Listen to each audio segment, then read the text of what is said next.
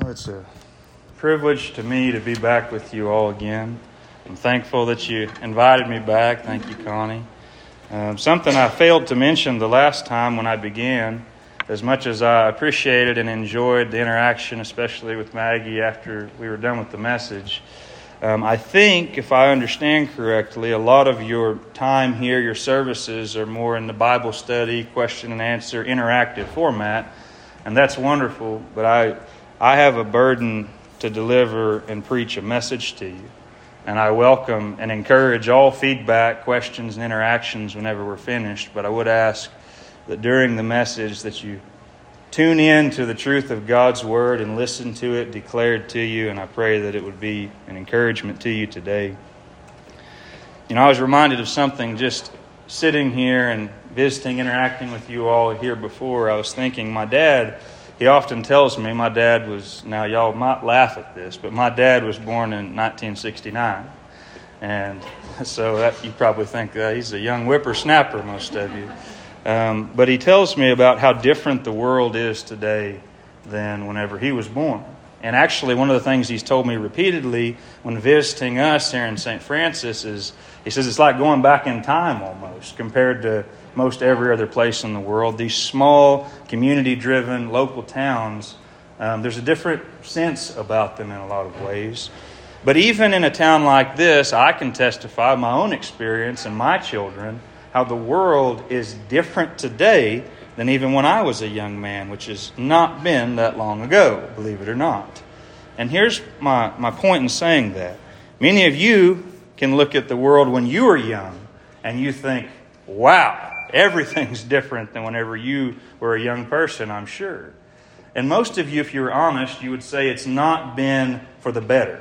It's not been primarily improvement. When you look at the state of society and government, and a small town like this one may escape much of that, but the world at large does seem to be, in recent history, within the last hundred years to be sure, to be degrading and getting worse and worse off. And all the while, you'll see activity amongst religious groups and organizations increasing. You'll see more missionaries going out across the world, more churches springing up. You'll go into most small towns in the South, and there'll be 50 churches in a town of only 1,500 people. It's like, what? If there's all this religion and all this activity unto God, why is it that we continue to see the trend downward in society? Well, I believe part of the problem is that people treat their religious activity as just that interacting around ideas of God without ever coming to know God themselves. The message goes forth believe in Jesus, and anyone who's prepared to say, I do, I do, they're received and welcomed in as though they know God. And maybe they don't. I believe one of the greatest needs of our day is that people would be born again. Jesus said, Unless you're born again, you will not see the kingdom of God. You must be born again. And there are many people all over this world who are religious. Holding dogmatic religious positions is never going to save a single person. I make no apologies that my thoughts today are very much evangelistic, and I pray that any one of you here right now, that if you have not been born again, if you do not know, I don't assume any of you or all of you are Christians, even if you were to tell me that you are because the scripture has too much evidence of people who say one thing and yet in their souls they're never changed. You ever think about Judas Iscariot? None of the other disciples knew that he was to betray Jesus. None of the other disciples knew that he was going to do what he did and fall away, and yet he did. And so, my, my point in saying these things is how much would I have to hate you if I thought there was even a chance that you might not know God, and if I didn't tell you and call your attention to examine yourself. It's possible that even people who call themselves Christians and expect to go to heaven when they die are actually going to step out into eternity and face the wrath of God in the judgment. And don't take my word for it. Just as an introduction, I'll read for you from Matthew chapter 7, verses 21 through 23. Jesus says, Not everyone who says to me, Lord, Lord, will enter the kingdom of heaven, but the one who does the will of my Father who is in heaven. On that day, many will say to me, Lord, Lord, did we not prophesy in your name, cast out demons in your name, and do many mighty works in your name. And I will declare to them, I never knew you. Depart from me, you workers of lawlessness. Jesus is saying that when he says, Many will say to me, Lord, Lord, you realize in these old styles of writing, they didn't use the same punctuation that we use. If you wanted to emphasize something in a letter or an email, you might underline it, write it in all caps, and put a few exclamation points, right? Well, in this day, if you wanted to emphasize something, you repeated it. And so, whenever Jesus says that people say, Lord, Lord, this isn't just someone who's reached the day of judgment and said, Well, I better get right. Jesus, are you Lord? This is someone who emphatically declares, Jesus is my Lord. You ask them, Are you a Christian? They say, Yes, Jesus is my Lord. He says, There will be many who say that, who even do miracles and works, mighty works in his name. And he's going to say, I never knew you. Depart from me, you workers of lawlessness.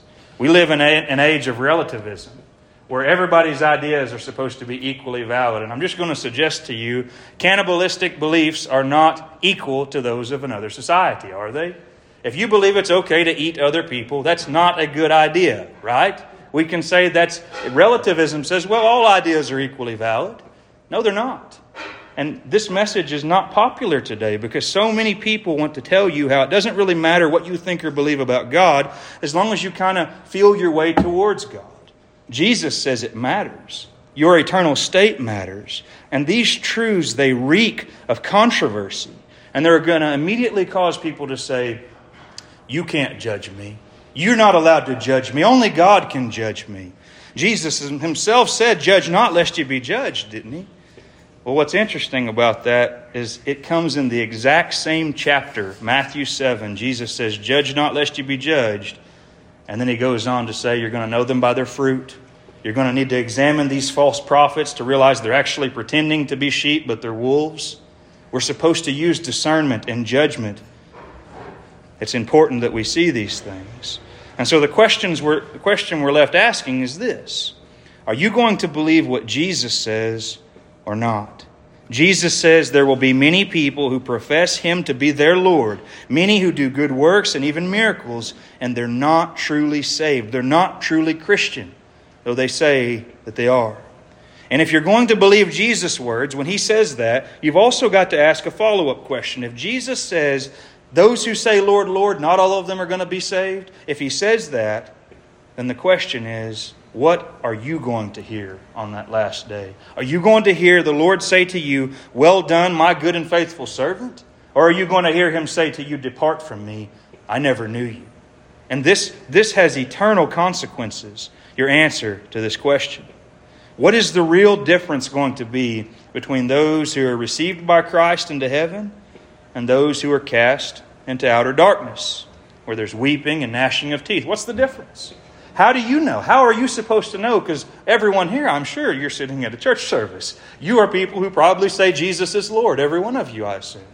How is it that you know whether your profession of Lord, Lord is going to stand in that day? Well, look with me in the scriptures. Let me suggest to you, you can, if you have a Bible and would like to open it, you can to Matthew chapter 9. Just two pages forward from Matthew chapter 7 in my Bible. Matthew chapter 9, I want to read the first eight verses and then consider them with you together. It says, And getting into a boat, he crossed over and came to his own city. And behold, some people brought to him a paralytic lying on a bed. And when Jesus saw their faith, he said to the paralytic, Take heart, my son, your sins are forgiven. And behold, some of the scribes said to themselves, This man is blaspheming. But Jesus, knowing their thoughts, said, Why do you think evil in your hearts? For which is easier, to say your sins are forgiven, or to say, Rise and walk? But that you may know that the Son of Man has authority on earth to forgive sins. He then said to the paralytic, Rise, pick up your bed, and go home.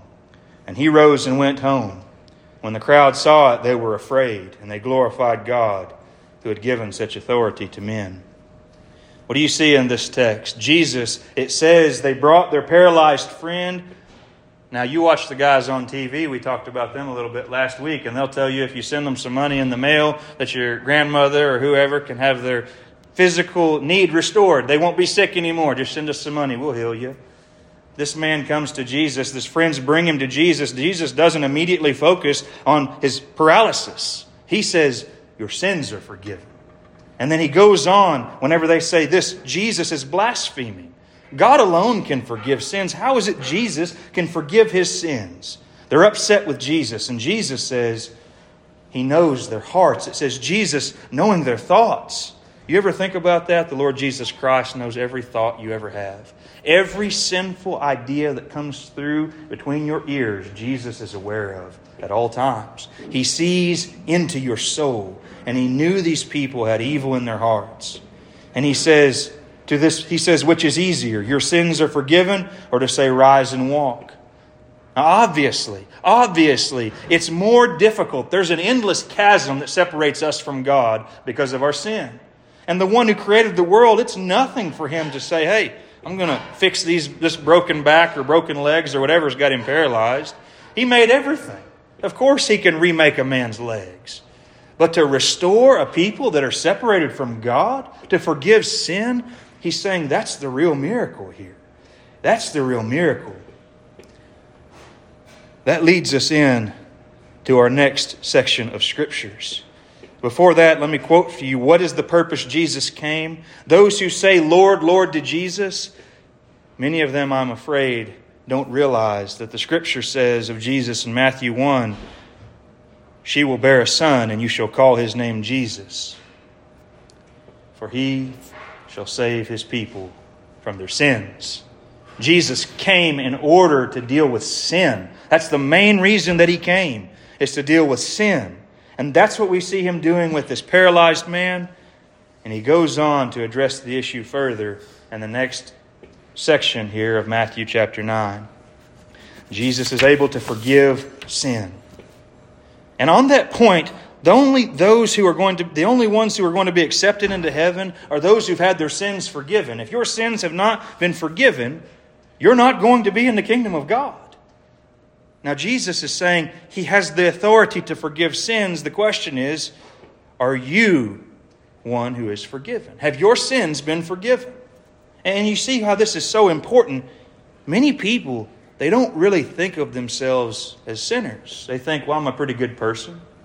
I'm a pretty good person. I do nice things. I hold the door for women and I'm kind to my neighbor. I do nice things. I've got a nice family. I'm a good person. And on a human level, that's probably true. Many people are very nice, very kind when you interact with them. If you get to know them a little bit, be very kind. But what is the nature of sin itself in the eyes of God? Are you more concerned about whether your neighbor thinks you're a good person or whether God says that you're a good person? The scripture has us know there is none who do good. But look with me at Matthew 9, verses 9 through 13. We read this. Immediately after Jesus has healed this man and he's emphasized the fact that he has authority to forgive sins, he gets to verse 9 and it says this And Jesus passed from there. He saw a man called Matthew sitting at a tax booth. And he said to him, Follow me. And he rose and followed him. And as Jesus reclined at table in the house, behold, many tax collectors and sinners came and were reclining with Jesus and his disciples. And when the Pharisees saw this, they said to his disciples, why does your teacher eat with tax collectors and sinners? But when he heard it, he said, Those who are well have no need of a physician, but those who are sick. Go and learn what this means. I desire mercy and not sacrifice, for I came not to call the righteous, but sinners. Jesus didn't come after righteous persons. For one, there are none. Two, Jesus came for sinners. That's why he came. He goes to these tax collectors and calls them to himself because that's why he came, was to call sinful people out of their sin. one of the biggest hindrances in the entire world that keeps people from coming to Christ and knowing his salvation truly is that they don't believe they need it. They don't believe they need to be delivered from the evil that marks their every thought and attitude apart from Jesus. We don't really use words like evil. We'll say, I made a mistake. I failed. I, I don't. Everybody falls short, but we don't take the reality of our own sin. You know, Matthew, you know what a tax collector was in those days? Tax collector oftentimes would be someone who was of Jewish descent. It was a Jew living in the region that the Romans would hire to extort their own people. And so they would tax their own people. They were traitors to their own people against this Roman government that was oppressing them. Evil tax collectors. These, these Pharisees see Jesus is spending time with that kind of a person. Well, surely Messiah, when he comes, he's going to come after us religious elites, right? He's coming for the pastors, for those who are in charge, those who know a lot of theology. Jesus comes for the sinners, those who are lowly and needy. And on this nature of what is sin, what is evil itself. Hebrews 3:12 says, "Take care, brothers, lest there be in any of you an evil, unbelieving heart, leading you to fall away from the living God." Do you believe not believing God is an evil thing? We might say murder is evil. It's true. Rape is evil, yes. The Holocaust was evil. Hitler was evil. Stalin was evil. You might say some current people in our national government are evil. You'd probably be right. But what is the nature of real evil? Hebrews says, an evil, unbelieving heart. Not believing God is a wicked thing. You know, Jesus was asked one time, What's the greatest commandment? You know what he said? To love the Lord your God with all your heart, soul, mind, and strength. If you do not love God, don't you suppose that if the greatest commandment is to love God, the greatest evil is to not love God? Not loving God, not believing God. And all of us are guilty of not believing God. Essentially, when I don't believe God, I'm looking at God and saying, You're a liar. Now that's evil, isn't it? It's evil to treat the living God as though He were a liar.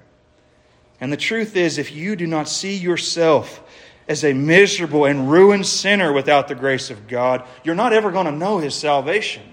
There's not going to be one person that gets to heaven and says, I made it because of what I did, because I was more righteous than this person or that person. Only those who are driven to the mercy of God in Christ will know His salvation. If you don't come to realize your own sin, and if you're not willing to say, I, I am a sinner, I am in need of saving because of my sin, it's not just because I'm a victim of circumstance, but I've done evil because I wanted to. If you don't come to that place, your end will be damnation. What about the person who does see their sin as evil? I want this to be an encouraging message to you, but the, the reality is the good news isn't good without the bad news, is it?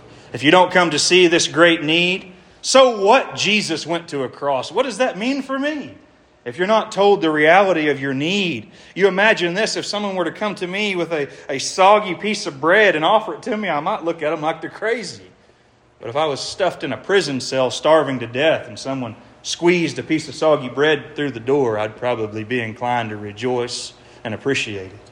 If you don't see your need, you're not going to see the glory of what's offered to you in Christ. So now what what about the person who does see? You see your sin as evil. You may even be thinking that you're such a sinner that you don't deserve God's goodness. You could never find it. What about the one who thinks that they cannot be saved because of their sin? I want to read to you from Luke chapter 18, verses 9 through 14. It says, He also told this parable to some who trusted in themselves that they were righteous and treated others with contempt. Two men, that's the reason. Now he starts the parable. Two men went up into the temple to pray one a Pharisee and the other a tax collector.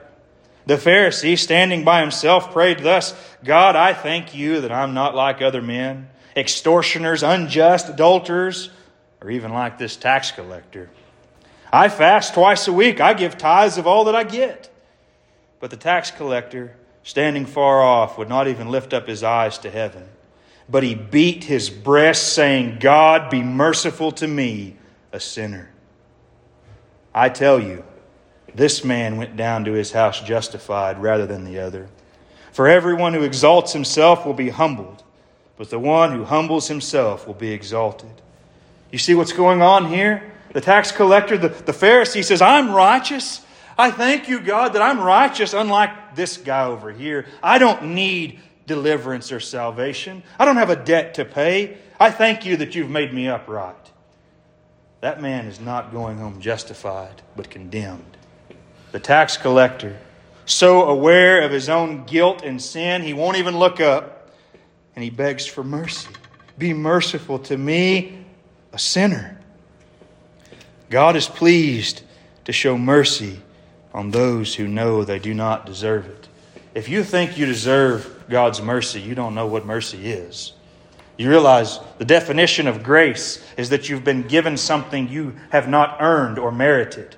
The definition of mercy is that something that you did deserve has been withheld from you.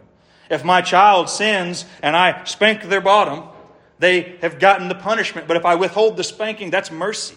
They did wrong. They deserved the spanking, but they didn't get it. That's mercy. You see, in the same way, we all deserve one great big spanking. We all deserve the rod of God's wrath and judgment to fall on us. We need mercy. Mercy. If the truth of your own sin against God has you feeling broken and ruined at the end of yourself and ready to denounce any claim that you might have of your own righteousness, if you're ready to say, I give it up, it's not worth anything. If that is you, God is ready to show you mercy. You know, there's a scripture in the book of Isaiah that's quoted in Matthew referring to Jesus. In Matthew 12 20, it says this A bruised reed he will not break, and a smoldering wick he will not quench until he brings justice to victory. A bruised reed, bruised, about to be broken in half, about to fall over. It's almost broken. Or this wick, this smoldering. Imagine a, a fire that, that just has a little tiny ember in it, and there's just a little smolder. It's almost gone, it's almost completely put out. The mercy and gentleness of Jesus is that He hasn't come to break that person, the one who's already broken by their sin. They're already low and discouraged. He's come to raise them up. And is your light about to go out? Do you feel as though you're at the end of yourself and any hope that you might save yourself? Jesus has not come to break bruised reeds, but to bind up and heal the brokenhearted. And if you're not brokenhearted over your sin, then that's not the kind of healing he's primarily come to bring. If you're brokenhearted by your own sin, the message says, look to a merciful Savior who's come for sinners and be saved. The last question is how is it that he can do this? How is it that he can save?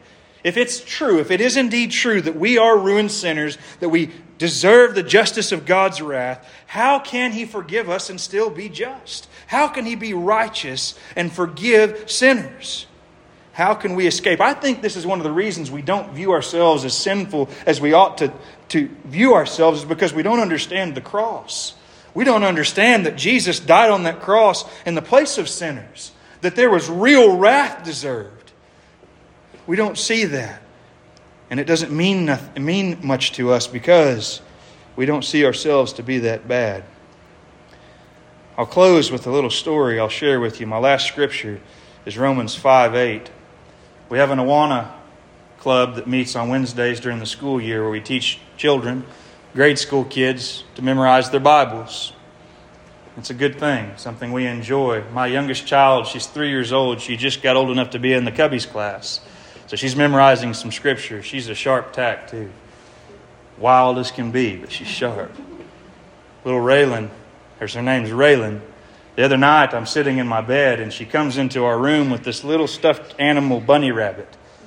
And my wife gets to looking and says, Raylan, where did you get that? And her older brother comes and says she stole it from the church. And her eyes get real big and she looks back.